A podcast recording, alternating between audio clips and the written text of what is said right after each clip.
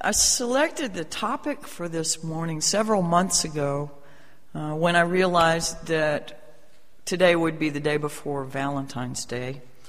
Um, and some I really didn't have what went with it, you know, lined out in my mind at that point. But somewhere, I guess, in the background, Carlos Castaneda was floating around. Um, because in the teachings of Don Juan, which was Castaneda's first book, it talks a whole lot about a path with heart. Um, some people think of Don Juan as this big lover, but in, in the Castaneda uh, books, or that one anyway, Don Juan is a yaqui brujo, which is a person with knowledge um, the, the word translates into witch, but it's actually more of a shaman uh, figure that deciphers mysteries and then passes on information.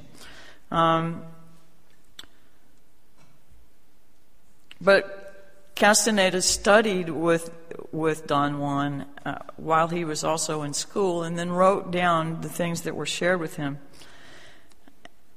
Anyway, that was floating around in these files someplace, these dusty old files. Uh, but if I speak to you of being on a path, what comes to mind for you first? I mean, do you think of your career path? Do you think of um, that green line on one of the investment company commercials? You know that, uh, or do you think of love and relationships? What about ideas of walking the walk? Um, I don't know what comes up for you first. I talk a lot about spiritual paths, but I'm not sure how much time we spend thinking in reference to those.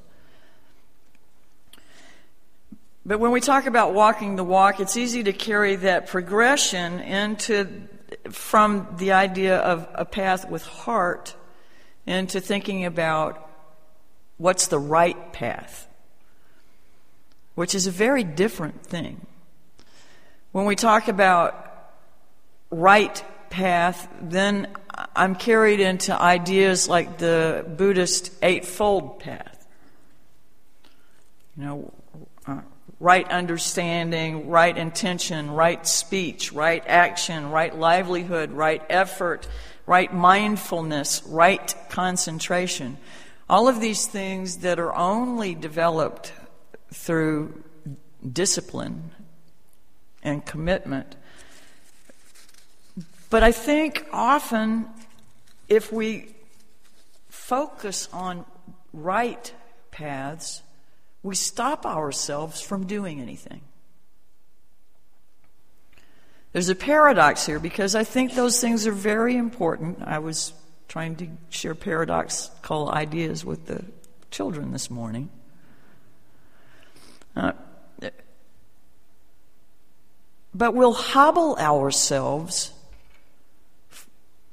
if we equate right with perfection. We may be busy persuading ourselves that it's, that it's not the right time to take action or speak out on something or change something in our lives because we don't yet have all the information we want. Or we're not good enough at it yet.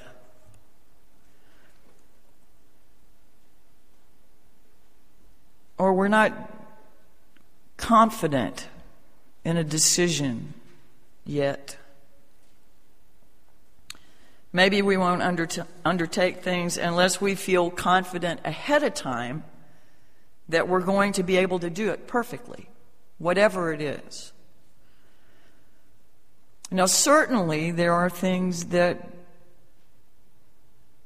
before us that require we not make mistakes, where errors can be grave. But those things are very specific and very far between, really, unless, of course, you're a surgeon. Or uh, I had a number of examples, but they've fallen out of my files. Um, but I like to remind you on this Valentine's Day Eve that you are in this moment perfect, perfectly who you need to be in this moment.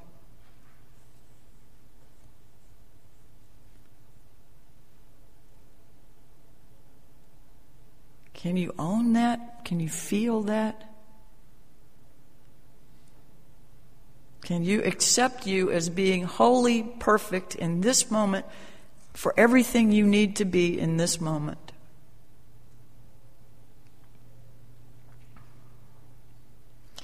In the first book of the Hebrew Testament, in the first creation story in Genesis, God speaks light into being, right?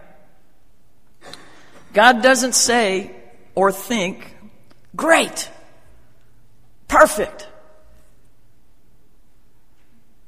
God thinks it's good.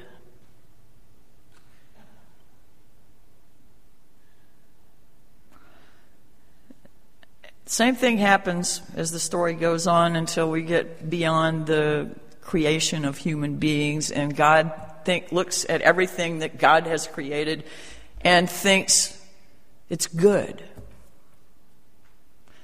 Now, if this story of perfection doesn't bother to say that plants and light and water and earth and humans and animals are perfect, but chooses rather to say they're good.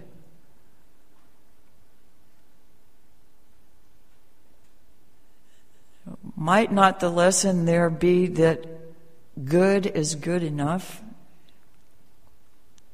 We're always in process. And being on a path with heart carries us forward in the process. A path with heart is, as I suggested during our time of reflection, an answer that rises from within us when and only when we stop to ask that question.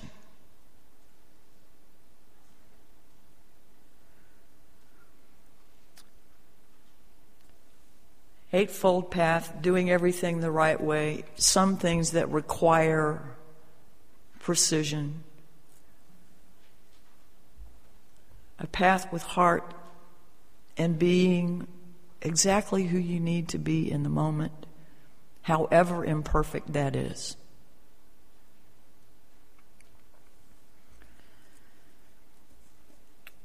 The path with heart stands independent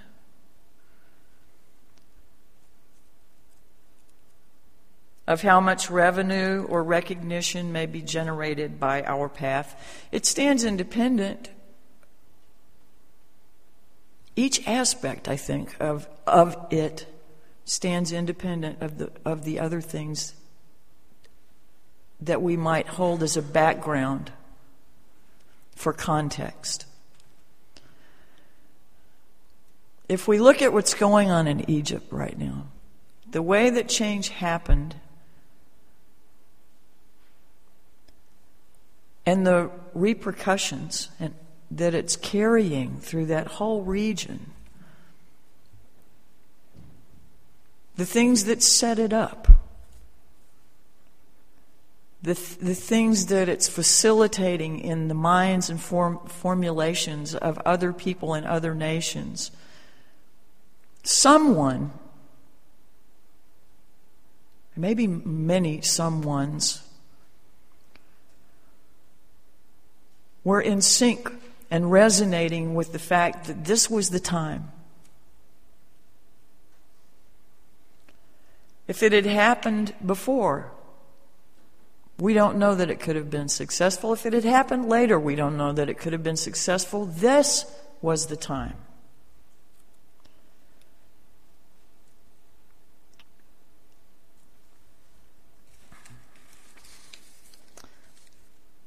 First Unitarian Church in Dallas has an overarching theme for the year for all of their worship services of call, call, and discernment.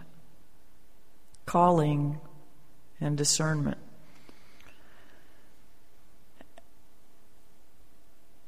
There's an old joke that most of you have probably heard about there's a path with a fork. One fork goes to heaven, the other fork goes to a discussion about heaven. And the Unitarians always take the fork for the discussion. I think those cliches are becoming less and less accurate.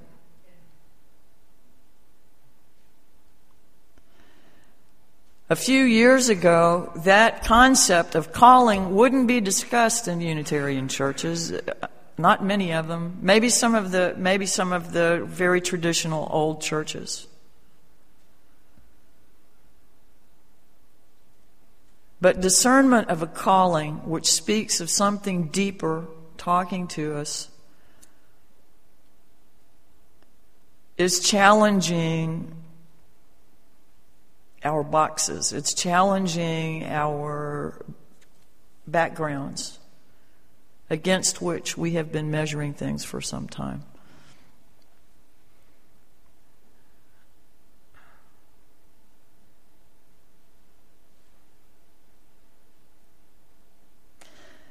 What's the difference between a person who has nothing and is totally happy with themselves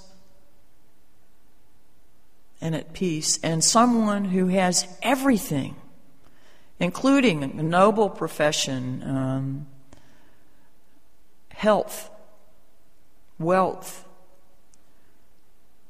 that's not happy? What makes that difference?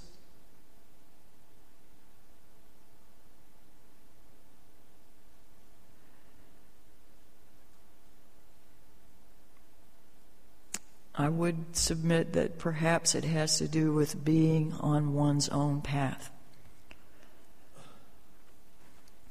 Like I said earlier, the nobility of that path has nothing to do with whether it's the right one for you.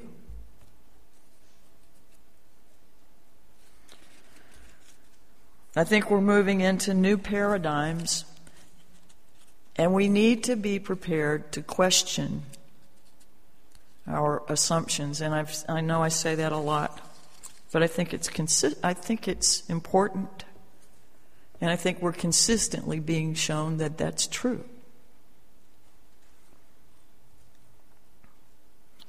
There is peace and contentment that rests deeper than the fluctuations of circumstances and interactions in our lives an essential vitality that lives there because it is it resonates with our own being and from our own being. The path with heart, after all, is what genuinely we want to do, not superficially, but as a recognition of self that goes beyond what may we may even know of self.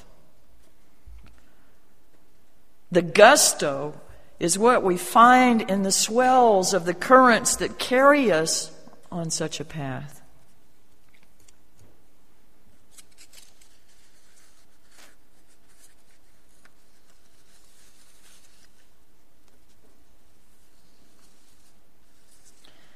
Castaneda wrote, uh, You must always keep in mind that a path is only a path.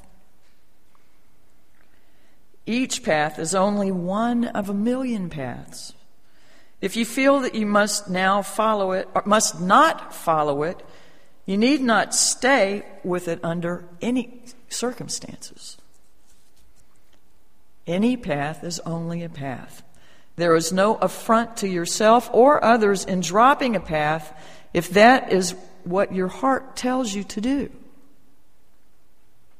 But your decision to keep on a path or to leave it must be free from fear and ambition. I caution you, look at every path closely and deliberately. Try it on as many times as you think necessary. Then, then, ask yourself and yourself alone this one question Does this path have heart? All paths are the same, they lead nowhere. They are paths going through the brush or into the brush or under the brush of the universe. The only question, the only question is, does this path have heart? If it does, then it's a good path.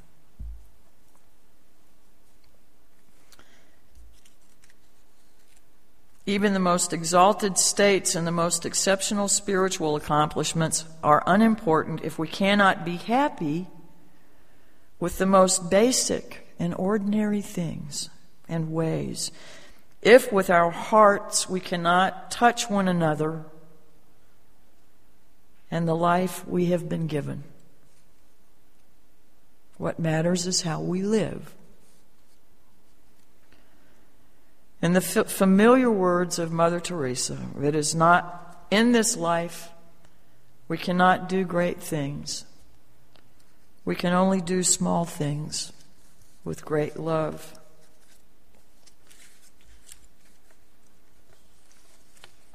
Valentine's, we think of love. We think of loved ones. We think of hearts and flowers.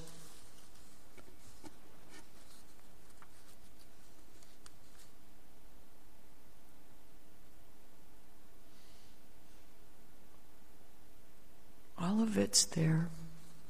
All of it's here, right now.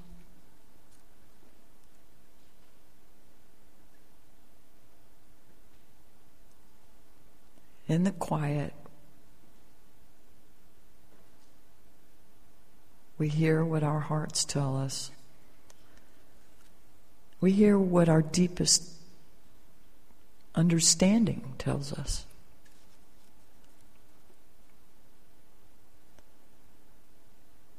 We may be called to take stands that we've resisted because we didn't think we had all the, the information we needed. We may be called to do things that we might not do perfectly.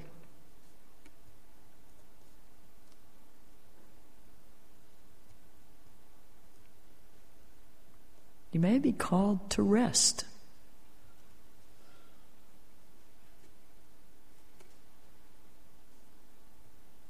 But you don't know until you listen and until you ask the question.